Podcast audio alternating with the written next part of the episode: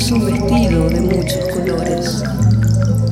Hay que mejorar la calidad de los recuerdos que hoy se sincronizan con los muertos. Ese juguito que tantas veces chupé en el brazo izquierdo. El pasaje al ruinoso templo. Me persigue la vieja sombra del alma yéndose, así nomás perdiéndose. El amor con una aguja clavada en la piel.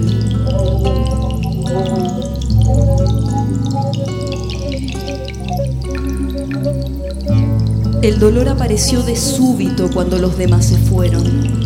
Escalé y llegué a la cama, casi desnuda. Me senté en cuclillas mirando desde lo alto la ventana. Pensé en mi cautiverio, en todo lo que todavía no sé decir.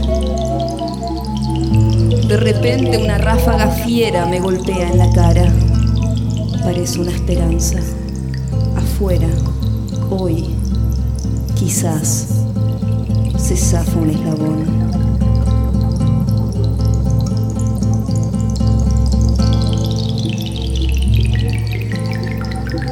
Se me inyectó en la nuca la tensión de los 365 días de ese año nefasto. No hay pastillas que calmen mi dolor. Algunas partes del cuerpo palpitan y apoyo la mano despacio para recordar que hay vida en cada milímetro de mi proporción.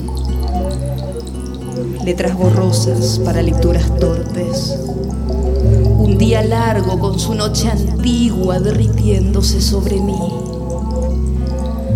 Identifico al pánico y lo dejo solo. Me niego a retroceder.